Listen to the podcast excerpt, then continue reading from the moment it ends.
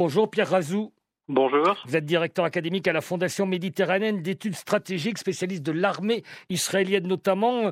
Je reprends les propos hein, de Benjamin Netanyahou. Euh, euh, ceux qui pensent que nous allons arrêter sont déconnectés de la réalité. Pourtant, le président euh, israélien disait hier il faut discuter d'une pause.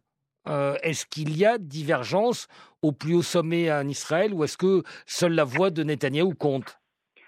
Non, il y a, y a clairement divergence entre d'un côté les faucons et les idéologues, euh, et Benjamin Netanyahu lui-même euh, qui sait qu'il joue sa survie politique. Donc lui, euh, clairement, son intérêt, c'est de faire durer les hostilités le plus longtemps possible pour survivre en tant que Premier ministre le plus, longtemps possible.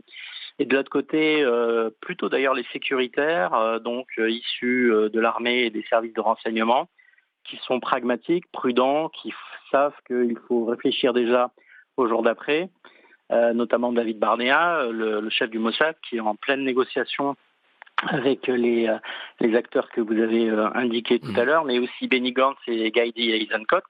Et donc on voit bien qu'en fait, tout le monde se dit la trêve, oui, mais, mais plus il y aura une, enfin, si une trêve survient rapidement, la reprise des combats sera plus compliquée derrière. Donc ça veut dire que la phase politique démarrera plus mm. rapidement.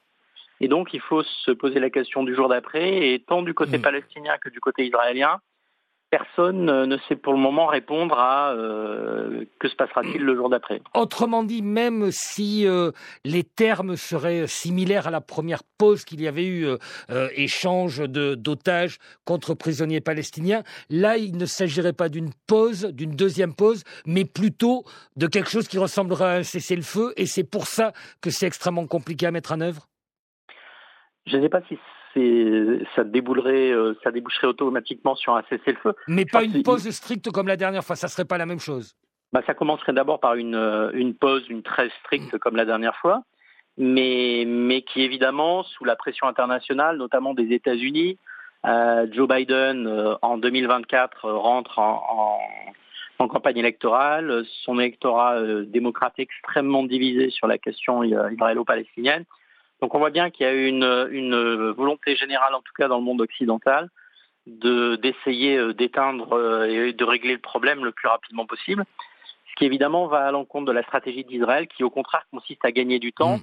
à la fois pour accroître ses gains euh, opérationnels sur le terrain, mais aussi pour, pour justement essayer de négocier avec les avec euh, les, États arabes, euh, de même qu'avec les Palestiniens, donc euh, notamment l'Égypte et le Qatar, sur qui pour remplacer Mahmoud Abbas à la tête de l'autorité palestinienne, quel avenir pour la branche politique du Hamas, parce qu'on voit bien qu'il y a dissension à la fois entre la branche politique et la branche armée du Hamas, que la branche politique, donc notamment Agnès et pourrait être tenté de sacrifier entre guillemets la branche euh, armée euh, pour se garantir finalement euh, une place de choix au sein de l'autorité palestinienne. Et puis surtout, quel contingent arabe, notamment parmi les, pays arabes qui ont normalisé leurs relations avec Israël, quel contingent arabe pour venir dans la bande de Gaza et sécuriser la bande de Gaza pour permettre l'évacuation de l'armée israélienne. Eh ben, ça veut dire qu'il y a euh, sans doute encore, même s'il y a des discussions entre des gens dont vous nous dites qu'ils sont soucieux de faire euh, aboutir euh, à une trêve, ça peut prendre encore pas mal de temps. Merci beaucoup, Pierre Razou. Donc, je rappelle votre livre Tsahal, Nouvelle histoire de l'armée israélienne, qui a été publié chez Perrin.